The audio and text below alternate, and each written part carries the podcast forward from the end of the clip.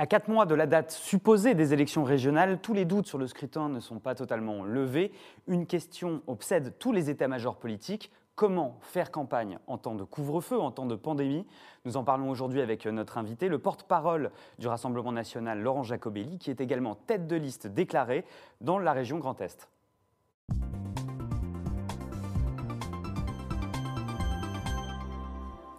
Laurent Jacobelli, bonjour. Bonjour Charles Sapin. Euh, avant de parler des, futurs scrutins euh, locaux, euh, j'imagine que vous l'avez vu, la ministre de l'Enseignement supérieur, Frédéric Vital, s'attire les foudres du monde universitaire et de la recherche pour avoir réclamé au CNRS une enquête sur l'islamo-gauchisme dans nos facultés, dans nos universités. Est-ce que vous soutenez son initiative? Oui, il y a de l'islamo-gauchisme dans nos facultés, dans nos universités. Quand on voit, euh, par exemple, qu'un syndicat euh, de parents d'élèves, la FCPE, fait des affiches avec une femme voilée, quand on voit que l'UNEF, qui est un syndicat euh, étudiant, a pour dirigeante une jeune fille voilée, qu'il y a des débats interdits aux blancs, qu'il y a des débats interdits aux hommes même dans certaines universités, on voit bien que le racialisme, le postcolonialisme, l'indigénisme ont aujourd'hui table ouverte dans des lieux qui devraient être des sanctuaires de la République, des lieux de débat, euh, des lieux où de telles idéologies contraires à ce que nous sommes ne devraient pas prospérer. Donc je pense que c'est bien qu'un ministre s'élève contre ça. Après, euh, c'est toute la duplicité de ce gouvernement, c'est-à-dire qu'on euh, met la lumière sur un problème, mais on ne fait rien pour le résoudre. En demandant au CNRS de faire l'enquête, euh, c'est comme si vous demandiez à Al Capone de faire une enquête sur le trafic de drogue. Le CNRS refuse d'employer même le mot d'islamo-gauchisme, par contre fait des études sur le privilège blanc. Donc vous voyez bien que c'est un non-sens. Vous, vous parliez de, vous parlez de, plein de notions, le postcolonialisme, le racialisme. vous l'avez souligné d'ailleurs dans un communiqué au ton, on peut le dire, hein, excédé le CNRS a répondu à la ministre en disant que euh, l'islamo-gauchisme euh, n'avait aucune réalité scientifique. Est-ce que vous pouvez euh, proposer une définition, dans ce cas un peu précise, au CNRS de l'islamo-gauchisme? Pour vous, c'est quoi l'islamo-gauchisme? Alors moi, je ne suis pas un scientifique, mais je suis un, homme de terrain. Donc l'islamo-gauchisme, on le voit partout. J'ai été faire un débat récemment contre le maire de Trappes, à Trappes. J'ai eu l'occasion de visiter des universités. Qu'est-ce que c'est? C'est très simplement l'aide d'une partie de la gauche euh, à la banalisation des idées islamistes. Et quand vous critiquez ces idées, quand vous critiquez l'entrisme de l'islamisme dans un certain nombre de lieux, comme par exemple l'université, tout de suite on coupe le débat et on vous traite d'islamophobe, on vous traite de raciste, etc. etc. C'est-à-dire que ces gens de gauche, on va les nommer, génération de euh, Benoît Hamon, euh, la France insoumise de M. Mélenchon, ont trouvé là une base de clientélisme. C'est tout ce qui leur reste, puisque la gauche dans ce pays euh, est morte, absorbée par Macron, euh, que les revendications sociales aujourd'hui s'expriment plus à travers notre mouvement qu'à travers cette gauche traditionnelle. Eh bien, ils cherchent une clientèle, quitte à renier leurs valeurs, quitte à renier même les valeurs de la République. Finalement, pour eux, un bulletin de vote n'a pas d'odeur, même s'il vient euh, de forces communautaristes, voire islamistes. Donc, du coup, on retient que vous soutenez cette initiative de, la ministre une semaine après Je soutiens le constat J'espère que ça ira plus loin, que ce ne sera pas simplement dans les mains du CNRS et puis qu'on nous écoutera. Nous, nous C'est intéressant parce que finalement, euh, vous soutenez le constat, comme euh, Marine Le Pen soutenait le constat fait par Gérald Darmanin la semaine dernière dans un débat euh, dans, son livre. c'est intéressant ces points d'accord qui sont mis sur le devant de la scène. Est-ce que ce n'est pas cette, cette stratégie, cet esprit constructif que se targue d'avoir et de porter votre formation depuis quelques mois, le Rassemblement national? Est-ce que cet esprit, jusqu'où cet esprit constructif pourrait aller finalement? Jusqu'à temps qu'on sorte de la France de l'ornière dans laquelle elle est. Euh, vous savez, nous, euh, euh, si on se bat depuis 40 ans pour certains, 50 ans, ou, plus récemment pour d'autres, c'est pour sauver notre pays, sauver de tout ce qui la met en danger. L'insécurité grandissante, l'immigration qui a des effets, il faut le reconnaître, négatifs, la mondialisation qui font que nos entreprises s'en vont, les emplois s'en vont, et que le niveau de vie en, France diminue. Alors je précisais ma question. Ah non, mais je vais vous répondre. Tout ça, aujourd'hui, je pense que tout le monde l'a compris. Les Français, on le voit à travers un certain nombre de sondages, euh, nous suivent là-dessus. Et donc, les politiques du système, comme on les appelle, ceux qui sont au gouvernement, euh, ne peuvent plus nier l'évidence. Donc ils parlent de plus en plus comme nous, et c'est M. Darmanin qui a euh, commencé en parlant d'ensauvagement, ce que Marine Le Pen euh, dit depuis longtemps. Est-ce que ce n'est pas un risque un peu pour vous Absolument pas. Ah, de fait, s'ils viennent sur vos positions, vos positions sont, banalisées. On sait que le Rassemblement national a, une, une, progression constante ces 50 dernières années, de par aussi la transgressivité de ses idées, en, en incarnant une, une voie différente aujourd'hui si tout le monde vient sur ces positions, vous ne vous différenciez plus. Mais écoutez, parler comme nous, c'est pas agir comme nous. Euh, on voit bien que le gouvernement essaye de temps en temps de parler comme nous. D'ailleurs, M. Darmanin a même euh, dit clairement qu'il voulait nous chipper les électeurs comme si les électeurs appartenaient à quelqu'un. Sauf que dans les faits, il y a quoi? Dans les faits, il y a des policiers qui se font agresser à Poissy par des racailles. Ça continue. M. Darmanin parle, mais M. Darmanin n'agit pas. des prisonniers, notamment des djihadistes, sortent de prison. M. Dupont-Moretti parle, mais M. Dupont-Moretti n'agit pas. Donc on a des ministres qui vocifèrent, mais qui n'agissent pas. Nous, on fera l'inverse. On proposera et on agira. Alors, est-ce que cet esprit constructif pourrait, par exemple, aller euh, jusqu'à ce qui est en train de se passer de l'autre côté des Alpes hein euh, Est-ce que votre parti pourrait participer à un gouvernement d'Emmanuel Macron, comme en ce moment votre allié, euh, la Lega, participe au gouvernement de Mario Draghi, qui est l'ancien patron de la Banque Centrale Européenne? Alors là, on a fait un grand saut dans la politique fiction. Hein. Mais ce qui est intéressant... Non, c'est des débats théoriques qui sont intéressants et importants. Ce qui est intéressant en Italie, c'est l'ouverture d'esprit et l'écoute de l'électorat. Moi, je suis euh, euh, fasciné par le fait qu'un euh, Premier ministre européiste, on va le dire, plutôt pour le libre-échange mondial, bref, qui n'est pas complètement dans notre ligne, propose à la Ligue de Matteo Salvini, vous l'avez dit, qui est notre allié, de participer à un gouvernement d'union. Je trouve qu'il y a là une forme de respect de l'électorat, une forme d'intelligence politique qu'on a perdue en France. Quand j'entends M. Castaner dire qu'il refuse ne serait-ce qu'une dose de proportionnel dans l'élection des députés, tout simplement parce qu'il ne veut pas de députés du Rassemblement national à l'Assemblée, c'est un déni de démocratie et c'est un mépris des 11 millions de Français qui ont voté la dernière fois pour Marine Le Pen. Quelle différence Quelle différence quand j'entends euh, euh, tous ces gens dire que nous sommes en dehors de la République alors que nous nous présentons évidemment aux élections et que nous en assumons le verdict à chaque fois et que Marine Le Pen est au coude à coude dans les sondages euh, avec le président de la République sortant pour la prochaine Alors, élection. j'entends bien, mais Laurent Jacobelli répondait à ma question, s'il vous plaît. Je vais vous répondre. Euh, si, face à un péril grave et imminent, euh, le chef de l'État vous proposait de rejoindre un gouvernement, est-ce que votre réponse serait positive ou négative? Si nous étions je vous répondre, ne hein, vous inquiétez pas, mais un oui et non ne peut pas suffire. Euh, si nous étions dans un pays où il y a la proportionnelle, c'est-à-dire où le Rassemblement national soit représenté à hauteur de son électorat, c'est-à-dire si on avait 150 euh, députés par exemple, euh, si les propositions de loi que l'on fait à l'Assemblée, comme celle de nos députés sur la, lutte contre l'islamisme, qui pour le coup porte ce nom, eh bien, étaient écoutées, intégrées dans le projet de loi, bref, si notre parole était entendue et acceptée, pourquoi pas? Mais aujourd'hui, si on dit que le ciel est bleu, le gouvernement dira qu'il est jaune. Donc il y a un moment, on ne peut pas travailler avec des gens qui vous stigmatisent, qui euh, disent, comme M. Darmanin, que nous sommes méchants, vous voyez, qui ont des éléments euh, de langage de cours d'école pour nous qualifier. C'est exactement ce qu'il a dit. Il a dit, que ça ne suffit pas de dire que vous êtes méchant. Bon, euh, donc après avoir traité de, de, mollesse, enfin, accusé de mollesse Marine J'ai bien compris, mais travailler avec des gens qui vous insultent, au bout d'un moment, c'est compliqué. Travailler avec des gens qui sont constructifs, qui admettent que vous avez raison et qui intègrent vos propositions, ce serait envisageable. Mais très franchement, on n'en est pas là. Et puis, on est tout proche de 2022, donc je pense que ce qu'on va faire, c'est beaucoup plus simple, c'est remplacer cette équipe qui finalement a un très mauvais bilan par mettre en place l'équipe de Marine Le Pen, qui elle a un très beau projet. Euh, très bien. Alors, euh, votre parti l'a officialisé la semaine dernière. Vous êtes donc euh, tête de liste régionale dans le, Grand Est pour, les, prochaines élections. Est-ce que vous pouvez nous expliquer la vision que vous souhaitez porter et surtout comment vous allez la porter avec ce contexte difficile de, de pandémie, de couvre-feu? Alors d'abord, laissez-moi dire que je suis tellement heureux d'y retourner à cette bataille euh, euh, des régionales dans le Grand Est parce qu'il y a beaucoup à faire. La dernière fois que j'ai été candidat, j'avais euh, fait campagne sur le regroupement, vous savez, des trois régions, Champagne-Ardenne, Alsace et Lorraine, dans ce Grand Est, dans ce trop Grand Est, qui pour moi était une structure administrative trop loin des préoccupations des gens, des identités même différentes de ces trois régions, et que ça ne pouvait être qu'une hausse de surcoût finalement et une machine inefficace. malheureusement, j'avais raison.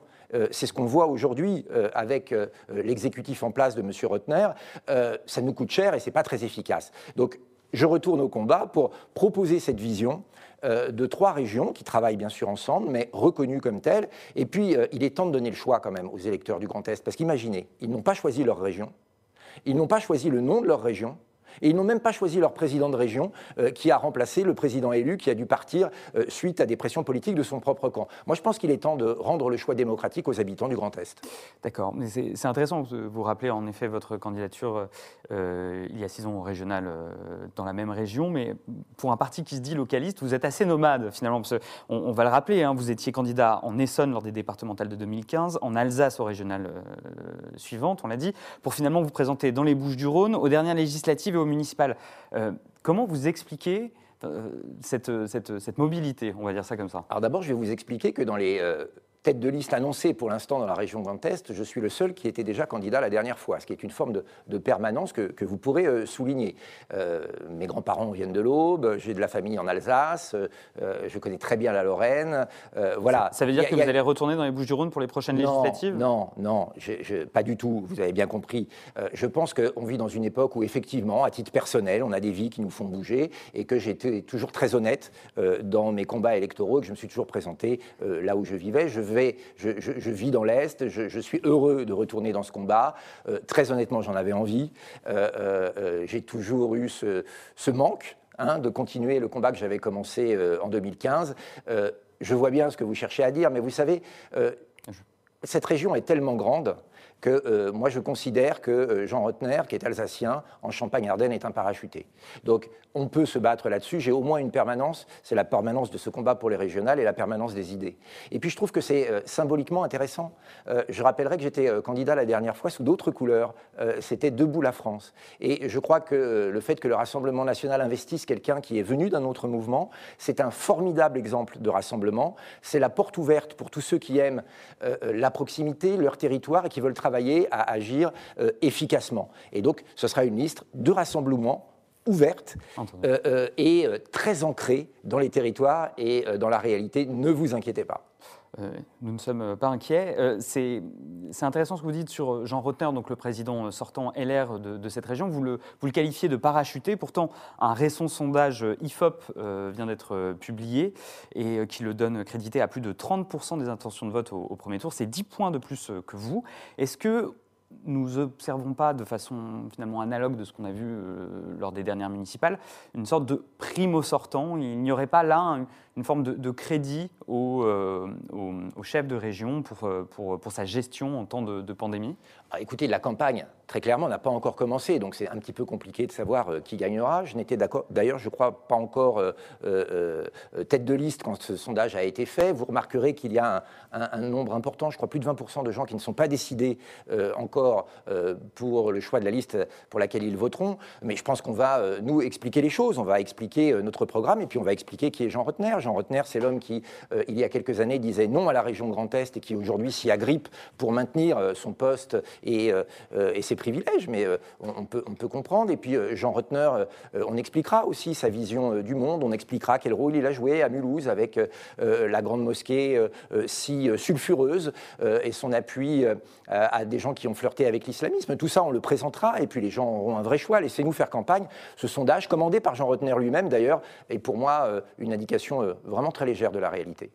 Donc vous ferez campagne, il y aura un élément euh, évident hein, dans cette campagne qui va s'y inviter, qui va, la, peut-être s'inviter, empêcher des meetings, c'est le coronavirus. Là, euh, il y a un sujet qui monte hein, suite, à, suite à, la, réclamation du maire de, Metz, François Grosdidier, relayé notamment par une tribune dans, le journal du Monde hier par un collectif de, médecins, qui appelle à des, des confinements locaux. Qu'est-ce que vous pensez de cette idée? Est-ce que vous y êtes favorable? Nous avons toujours prôné avec le Rassemblement national et Marine Le Pen des mesures territoriales, c'est-à-dire qu'on mette en place l'analyse des eaux usées, euh, euh, les tests par séquençage, donc pour savoir d'où vient euh, le virus, pour prendre des mesures au plus près des quartiers, des villes ou, des départements. donc l'idée ne me choque pas. En revanche, ce qui me choque, c'est la facilité avec laquelle un certain nombre de dirigeants, locaux comme nationaux, proposent le confinement comme seule solution. Moi, je suis inquiet de voir, par exemple, qu'on vaccine moins dans le Grand Est ou en Moselle euh, que dans certains coins de Bretagne où le virus est très peu présent. Donc je pense que le rôle d'un président de région, voire même d'un maire d'une grande ville, c'est plutôt d'interpeller l'État et de lui dire mais faites une vaccination plus ciblée, euh, accélérer euh, le développement des eaux usées. Moi je vais vous dire, euh, l'analyse des eaux usées, si j'étais président de région, j'aurais mis le paquet là-dessus, plutôt que par facilité, comme M. Rotner ou M. Grodidier que vous avez cité, demander chaque jour, chaque matin, chaque soir le confinement, le confinement, le confinement. Moi je me serais occupé de savoir ce qui va arriver à nos restaurateurs, de les aider, car la région peut faire des choses. Et c'est la vision de culture et notre patrimoine. Après, si le confinement est la seule solution parce que tout le reste a échoué euh, et qu'il faut le faire, je rejoindrai leur constat. Je trouve juste qu'il arrive un peu tôt. Très bien entendu. Alors, c'est désormais l'heure euh, de vos questions, chers internautes, qui vont être posées par l'excellent Jean-Baptiste Emergent.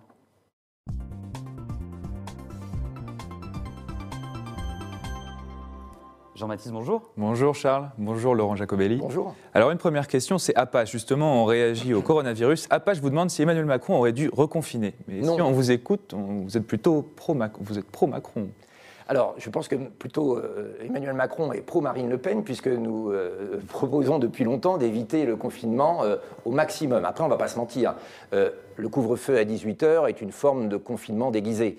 Euh, mais tant mieux, on a évité le pire du pire. Maintenant, il faut préparer l'avenir. Et l'avenir, ce n'est pas simplement euh, euh, le vaccin. On voit bien avec quelles difficultés hein, on vaccine les Français. c'est évidemment pas le passeport vaccinal. au rythme actuel, les Français ne seront vaccinés dans leur totalité qu'en août 2023. Donc on ne va pas dire aux restaurateurs, aux lieux de culture, aux salles de sport, vous allez encore attendre deux ans dans la souffrance. Je pense qu'il faut maintenant une stratégie à 360 degrés. Mettre le paquet sur la recherche et développement euh, pour un, médicament, pour traiter maintenant euh, la maladie. Négocier en direct, pourquoi pas avec la Russie, mais des doses de vaccins, qu'on arrête de passer par la lourdeur administrative bruxelloise qui vient s'empiler à la lourdeur administrative française. Et puis qu'on mette en place une vraie politique de contrôle des frontières, parce que je vous signale qu'aujourd'hui, si vous êtes chauffeur routier, je sais que vous ne l'êtes pas, hein, mais imaginons, et que vous passez euh, la frontière avec un test positif à la Covid-19, eh bien on vous laissera rentrer, on vous demandera simplement soit de payer une amende, soit de vous mettre volontairement en quarantaine. Tout cela n'est pas sérieux. Donc avant de demander, de demander aux Français d'arrêter de vivre, il faudrait peut-être demander au gouvernement de commencer à agir efficacement. Alors on reste sur le gouvernement, mais c'est un sujet plus politique. C'est CA18 qui vous interroge sur la proportionnelle à l'Assemblée nationale. Est-ce que vous êtes pour? Bien sûr. Comment peut-on envisager aujourd'hui que 11 millions de Français qui ont voté pour Marine Le Pen la dernière fois soient représentés par 6 députés?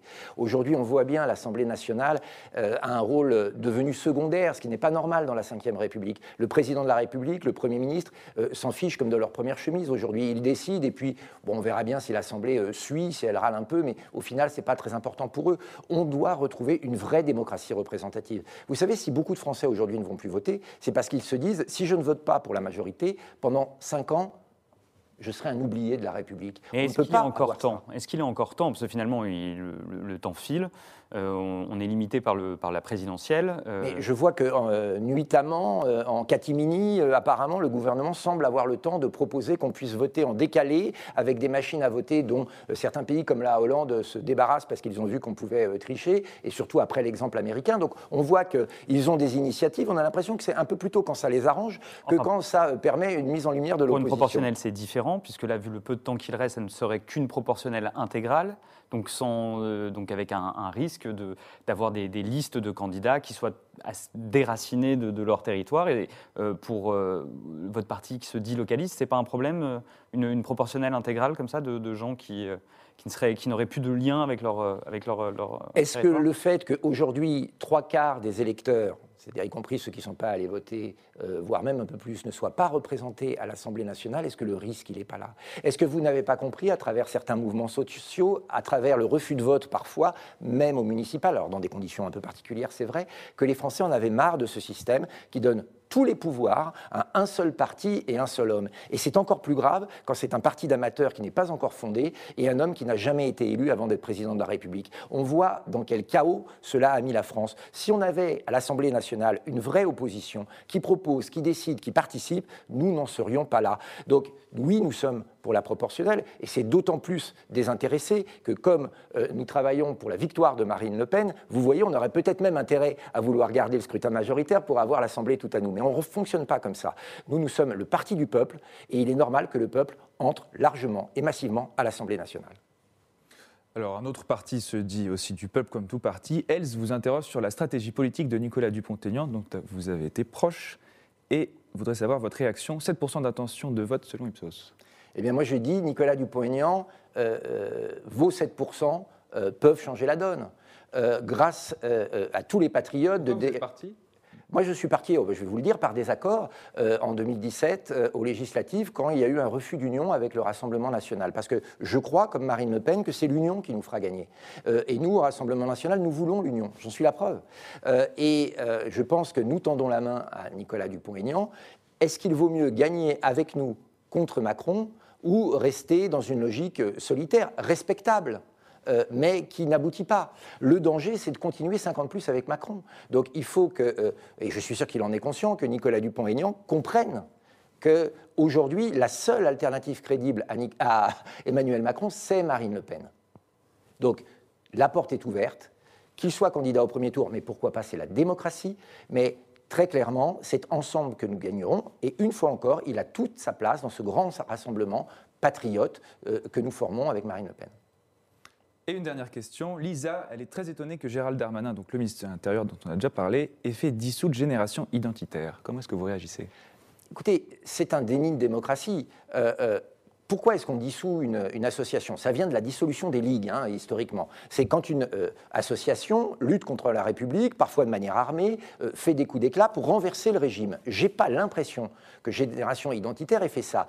Ce que l'on reproche à Génération Identitaire, c'est de faire un lien entre immigration et insécurité et de remettre en cause la politique migratoire. Mais attendez, si on pousse la logique, alors on va dissoudre le Rassemblement national, parce que je vous le dis tout net. Aujourd'hui, nous sommes pour l'arrêt de l'immigration telle qu'elle est aujourd'hui. Génération Identitaire est d'ailleurs euh, présentée comme une une école de cadre pour votre formation, il y a des liens entre, entre Génération Identitaire et le Rassemblement National? Oui, enfin pas plus que des liens avec LR et le Rassemblement National, ou que des LF et le Rassemblement National, ou que des sans-étiquettes. Des gens viennent chez nous. Rien à voir comme rapport. Bah, des gens viennent chez nous de, tous horizons. Mais pour aller plus loin, euh, soit deux tiers des Français euh, euh, en ont ras-le-bol, pour faire simple, de cette politique migratoire. Donc on va mettre deux tiers des Français euh, euh, sur le côté, on va, euh, les dissoudre, si j'ose dire, et leur enlever le droit de vote. Emmanuel Macron, à la frontière espagnole, Emmanuel Macron a fait un lien entre terrorisme et immigration. Et donc on demande la destitution d'Emmanuel Macron Ceci dit, là-dessus, je, serais peut-être moins virulent si on la demandait. Non, je plaisante, mais à un moment, il faut être sérieux. Le pluralisme politique, c'est une richesse. On peut combattre les idées de tel ou tel. Ça ne me pose aucun souci. En revanche, dissoudre une association qui n'a rien fait, non. Moi, j'aimerais qu'on dissolve d'autres associations. La Ligue de défense noire africaine, euh, qui insulte les Français en permanence, qui vomit sur notre pays, euh, qui met en critique permanente notre République et qui dit que c'est un pays raciste. Oui, il faut la dissoudre. Les sa dissolution. Bien sûr, les associations euh, musulmanes qui refusent de signer la, charte pour la laïcité, c'est qu'elles ont une arrière-pensée, c'est qu'elles visent quelque chose. Bien sûr, il faut les dissoudre. Vous voyez, il y a beaucoup de boulot si on veut dissoudre, mais pas aller chercher euh, un petit mouvement qui clairement ne fait de mal à personne, si ce n'est d'énoncer l'immigration, comme le font l'essentiel des Français. Bien, Laurent Jacobelli, merci beaucoup. D'être venu sur ce plateau. Jean-Baptiste, merci. Et merci à vous, chers internautes. Je vous donne rendez-vous demain pour une nouvelle édition du Talk Le Figaro.